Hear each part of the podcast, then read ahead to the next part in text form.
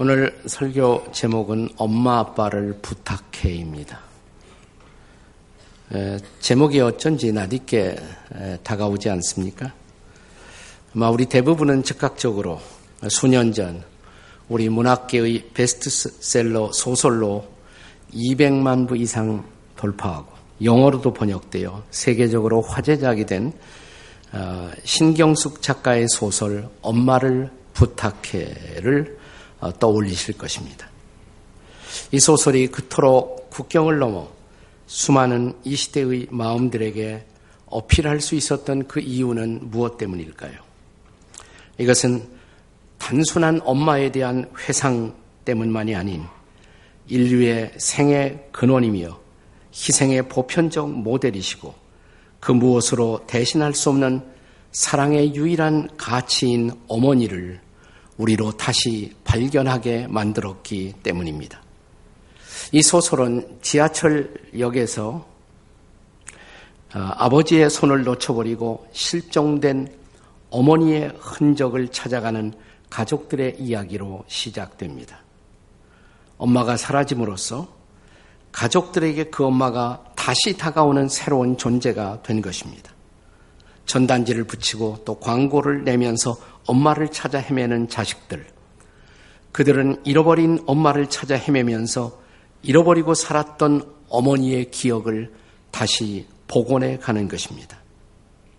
큰아들은 실로 오래간만에 아들의 졸업증명서를 들고 난생 처음 기차 타고 서울에 올라와 아들의 숙소에 머물면서 들려주었던 오래전 어머니의 목소리를 다시 기억해냅니다. 너는 내가 낳은 첫 애가 아니더냐? 네가 나한테 뭐든 처음 해보게 했잖아.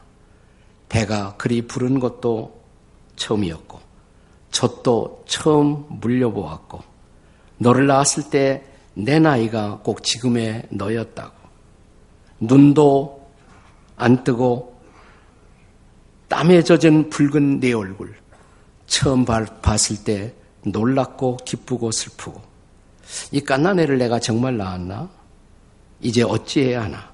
고단할 때 방에 들어가 누웠다가도 네 작은 손가락, 발가락 만져보면 이상하게 힘이 나곤 했다고.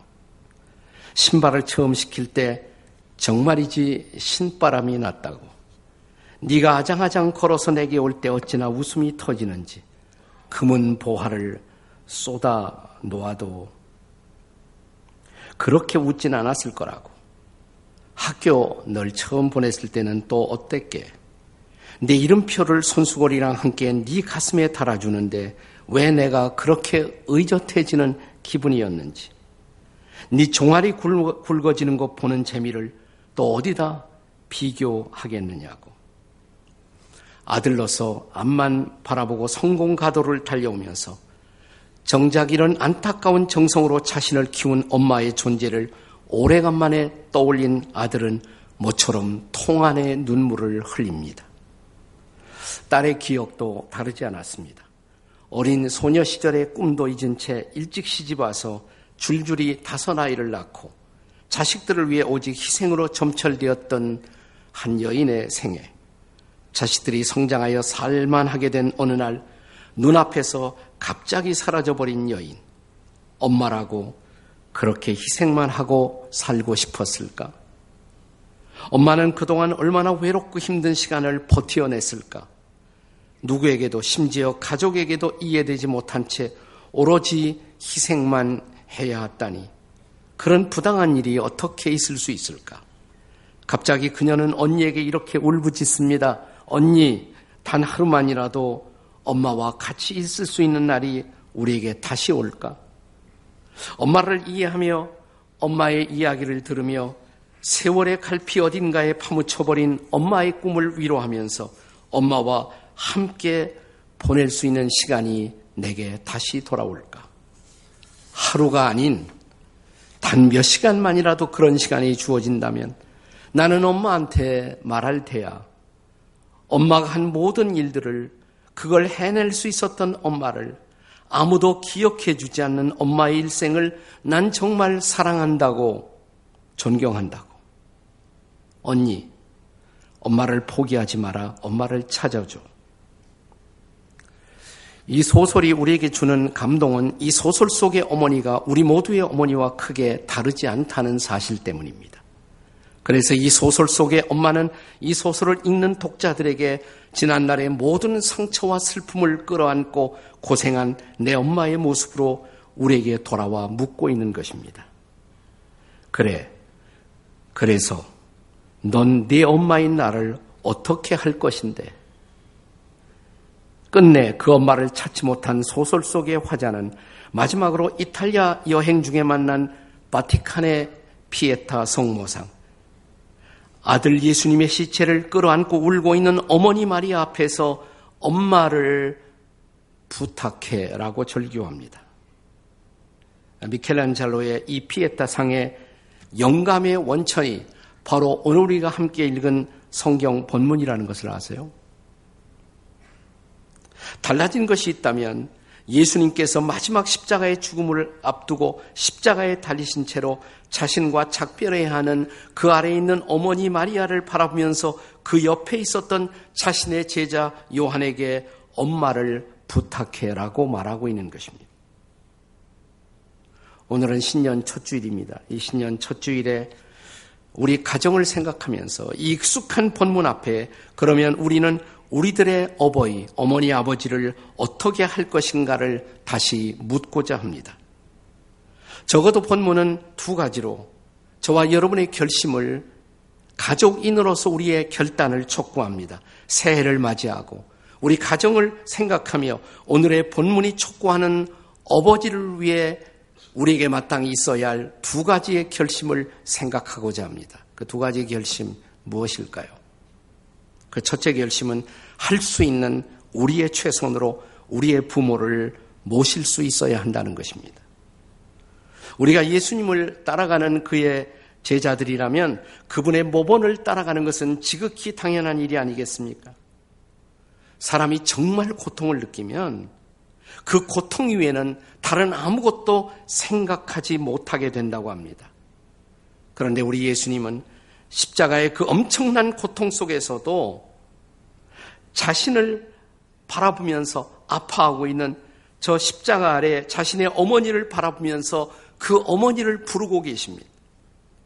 오늘 본문의 26절을 다시 한번 다 같이 읽겠습니다. 함께 읽습니다. 시작.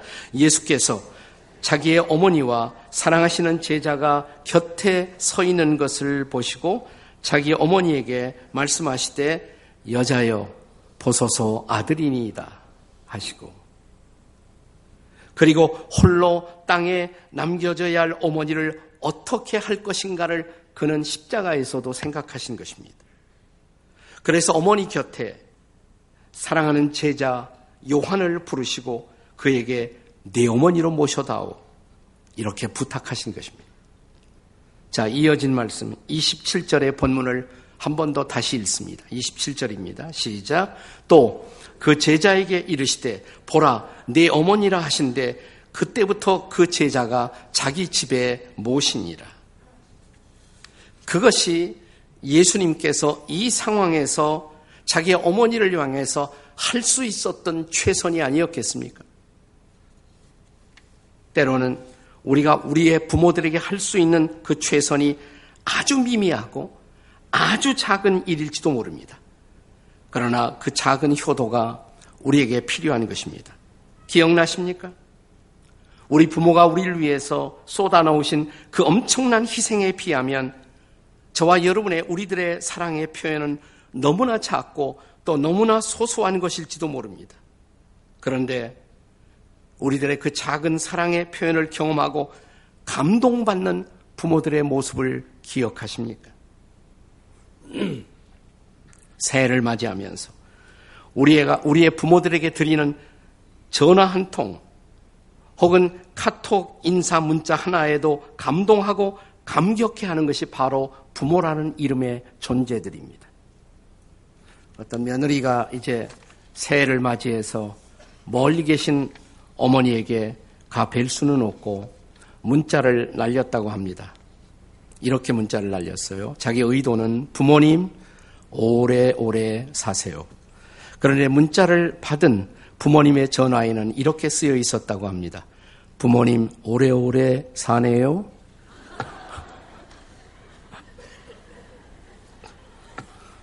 좀 오해가 되었겠죠. 그래도 문자 보내십시오. 그래도 전화하십시오. 선물도 보내십시오. 용돈도 드리십시오. 부모님의 건강 체크라도 해드리십시오. 자주 손자라도 보여주십시오. 그런데 제 경험이 하면 어, 그 손자를 맡기지는 말고 보여만 주시기 바랍니다. 사랑과 감사의 고백을 전하십시오. 예수님의 십자가의 마지막 관심 부모님이었습니다. 그래서 바울 사도도 그의 편지에서 그의 후계자인 디모데에게 이렇게 가르치고 있습니다. 디모데전서 5장 8절의 말씀입니다. 우리 함께 같이 읽습니다. 시작. 누구든지 자기 친족, 특히 자기 가족을 돌보지 아니하면 불신자보다 더 악한 자니라. 그렇습니다. 우리가 할 수 있는 지금 이 순간 이 상황에서 할 수 있는 최선으로 부모님을 모십시오. 그리고 두 번째 결심. 그 두 번째 결심은 할 수 있는 기도로 부모를 우리 주님께 부탁해야 한다는 것입니다.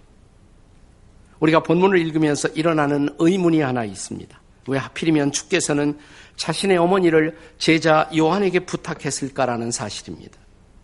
요한 말고도 다른 제자들도 거기에 있지 않았겠습니까? 그리고 예수님에게는 자신의 육신의 동생들이 또한 있었습니다. 마태복음 13장 55절에 보면요. 거기에 그 목수의 아들 요셉의 아들 그러니까 예수님의 형제들의 이름이 쭉 열 거되고 있잖아요. 야고보, 요셉 뭐 이렇게 쭉 형제들이 있었어요. 네. 그런데 왜 하필이면 요한을 지적해서 그 요한에게 자신의 어머님을 부탁했을까요? 사실은 요한이라고 그런 것도 아니고 26절 말씀해 보시면 사랑하시는 제자라고 기록하고 있습니다. 성경학자들은 하지만 이것이 요한복음을 기록한 사도 요한이 자기 자신을 표현하는 특이한 방식이었다라고 생각합니다. 요한이 자기 이름을 쓰기가 쑥스러우니까 그 대신 사랑하는 제자 요한이 실제로 요한은 주님 앞에 사랑을 받은 제자였습니다. 그리고 이 사랑받는 제자라는 표현이 요한복음서에 네 차례나 등장합니다. 실제로 요한은 다른 어떤 제자보다도 나는 주님께 사랑을 받은 제자라는 그런 마음을 가지고 있었던 제자임에 틀림이 없습니다. 그렇다면 주님께서 자신의 어머니를 부탁할 때 자신의 사랑을 받고 있는 느낌을 갖고 있었던 제자, 그 제자가 자기 어머니를 맡길 만한 믿을 수 있는 제자라고 판단하시지 않았겠습니까? 그리고 실제로 결과론적이지만 예수님의 제자들 가운데서 가장 오래 이 땅에서 살았던 제자가 요한이에요. 사도 요한입니다. 네. 95세를 이상을 산 것은 확실하고요. 어, 성경의 초대교회 문서에 의하면 그가 100세를 살았다는 기록이 있습니다. 터툴리안이라는 교부는 그가 100세를 누린 바로 그 다음 날 AD 106년경에 자신의 어머니처럼 마리아를 극진히 모시다가 그는 지금의 터키인 에베소에서 세상을 떠났다라고 기록하고 있습니다. 지금 우리가 성지순례 하면서 터키 가보시면 거기 에베소 지역에 요한이 마리아를 자기 어머니로 모시고 살던 그 집이 실제로 성지로 보존되고 있는 것을 우리가 볼 수가 있습니다. 그것을 우리 주님은 정확히 알고 계셨던 것입니다. 가장 오래 살 수 있고 잘 돌볼 수 있는 제자 요한에게 자기 어머님을 부탁한 것입니다.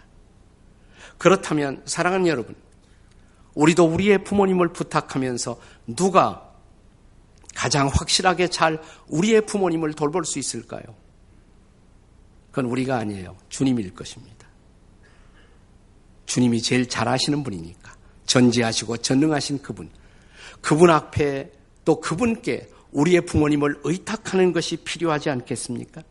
그것이 크리스찬다운 효도의 한 방편이 아닐까요? 우리가 아무리 최선을 다해 모신다 해도 우리의 최선은 언제나 한계를 가질 수밖에 없습니다.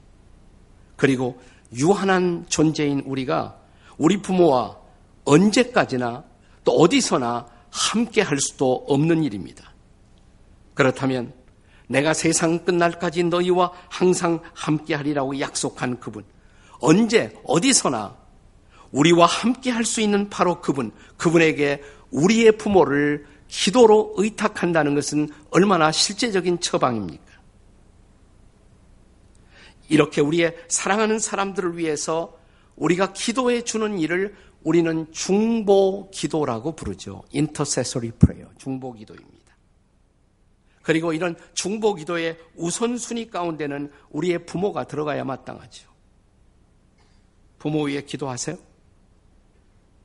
여러분, 우리 부모님이 우리들을 기르면서 부모님은 자식된 우리들을 위해서 얼마나 많이 기도하셨습니까?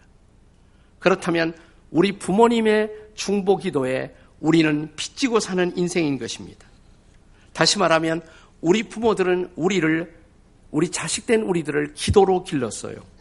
우리는 그 기도에 빚지고 있는 것입니다. 이제 우리의 차례입니다. 즉 우리가 우리의 기도로 우리의 부모님을 섬길 차례가 되지 않았습니까?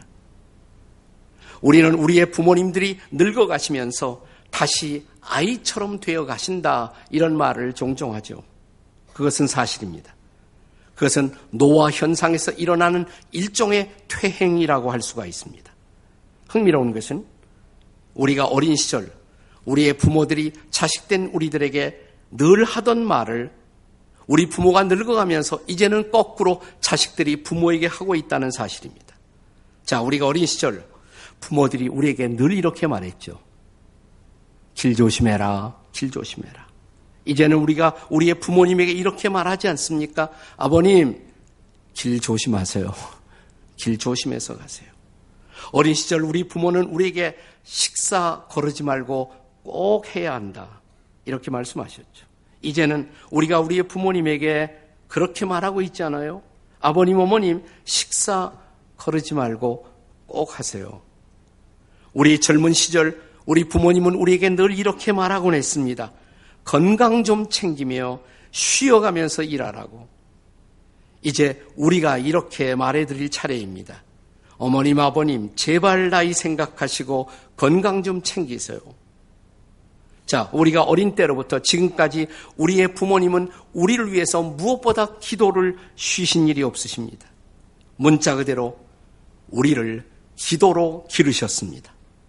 그 기도가 우리를 버티게 한 것이고 그 기도가 우리를 살린 것입니다.